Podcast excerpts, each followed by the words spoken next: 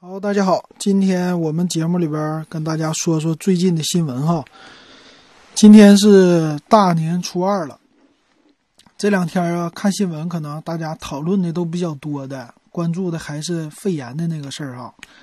呃，咱们今天主要不说这个事儿，但是这中间呢，确实发生了不少新闻。咱们来说跟科技相关的吧，跟互联网相关的，给大家说说。那一个是说，先提醒注意保护好自己的健康啊，这个很重要。那这两天呢，第一个事儿呢，我觉得是电影。昨天大年初一的时候，有一些电影播放，可能刷屏的呢，第一个就是徐峥那个《囧妈》了。我昨天开始还就看了多长时间呢？一个小时吧，刚看了一半。说实话啊，看起来还是算是挺好笑的吧。但是最近引起的一个事儿呢，就互联网发行。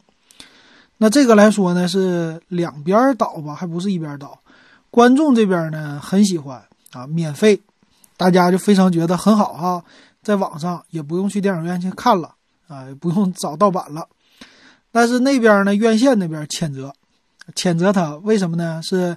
院线这边我看了一个啊，就是浙江省电影行业协会的谴责的，说是前期为他做了很多的宣传，但是因为最近发生的这事儿啊，他本来可以延期来放的，但是呢没有走院线发行的渠道，而是走了网络的渠道，就这么的呢，给他们的院线前期的宣传还有分利润的这些，肯定是受到很大的影响，就是说白了还是利益上的影响啊。其实之前呢，像什么，呃，优酷啊、爱奇艺呀、什么腾讯的这些平台呀，在一些放映完的电影，他们在上面发行，这是很正常的事儿啊。就是院线和互联网两个就互相的，呃，不参与吧，或者说就互相的就，呃，不会怎么的产生什么太大的交集，利益上的不会有太多的一个呃分歧的啊。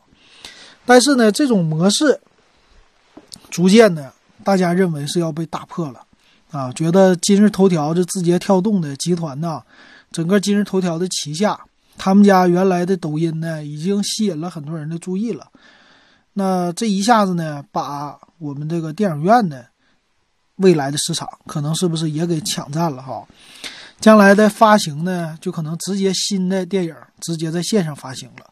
这个模式呢，啊，我感觉就是走的好像是那个叫网飞呀，啊，网飞制作电视剧，未来这种的院线可能就要分出来了，院线投资还是说普通的这种的投资了啊，互联网投资了，可能有这种的区别。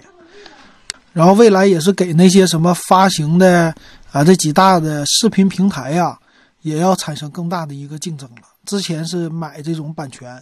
参与发行都做过了，但是为什么现在这种的新片重量级的，在网上发行引起这么大的反响？我觉得可能是说今日头条吧，他们家的这种模式，嗯，本来之前已经挺好的模式了，又让他的免费模式把很多的流量给吸走了。那他们家这种免费的吸流量的模式呢，和其他的平台还有点不同。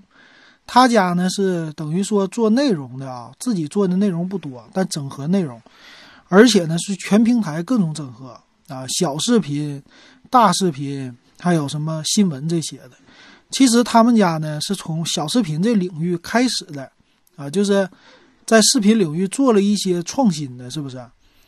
把这些小视频先给做好了，做好小视频以后呢？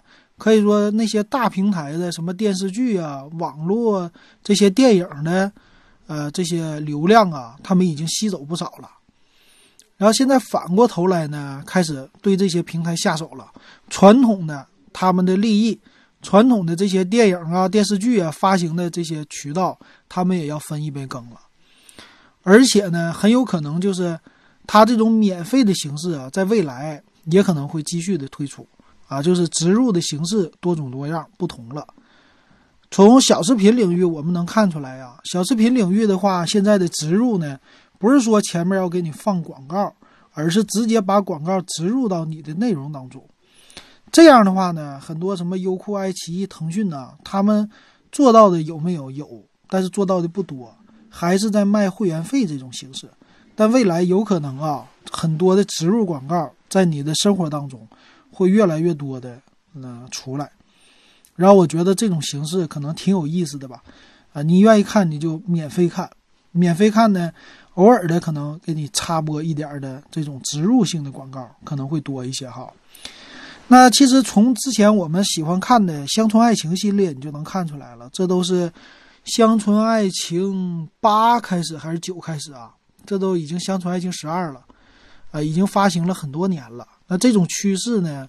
行为啊，在很多的平台也非常的受欢迎啊，也很愿意看到，然后也不用去什么电视台的播放了哈，所以逐渐的呢，电视的这个播放的领域啊，可能是面儿越来越窄了啊，以报新闻为主了，但其他方面为辅了。我觉得这是个挺好的事儿啊，可能未来，我觉得很多人都觉得今日头条或者字节跳动他们。将来是一个和可以和阿里巴巴什么的平起平坐的一个平台，但是他们现在还没有涉及到，呃，就是卖东西的这个领域，没有说我搞一个卖东西的平台，还是以信息为主。其实它这个今日头条里边很多呢，都是糅合了微博、微信公众号的这些内容的。我感觉它的，比如说今日头条的头条号，就和微信的公众号一样。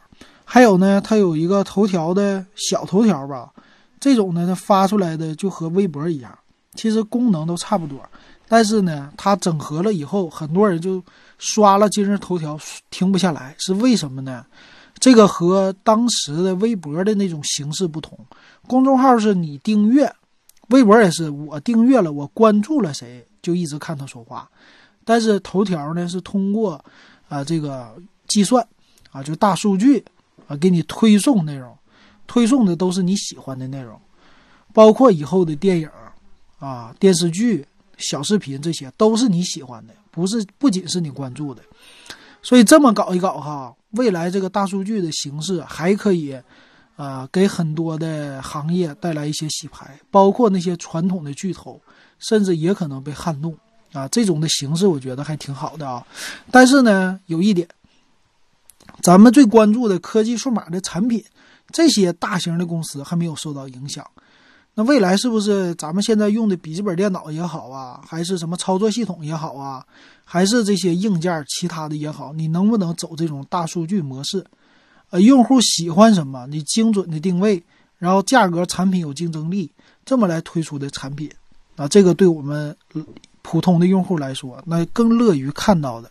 比如说，你买个笔记本，你买个新手机，这里边的功能，百分之我可能有百分之五十我用不到啊。这个，但是传统的厂商呢还在造，造这些功能，也造这些的系统，系统里边插入很多东西，给手机带来的速度变慢。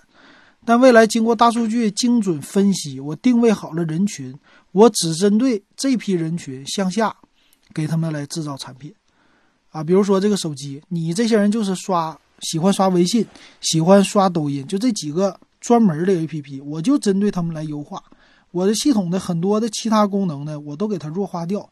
那这个手机我推出以后啊，用一年两年，刷再多的微信，你有五千个、一万个好友都不卡，能不能做到？能做到啊，只要定制好的话就 O K 啊。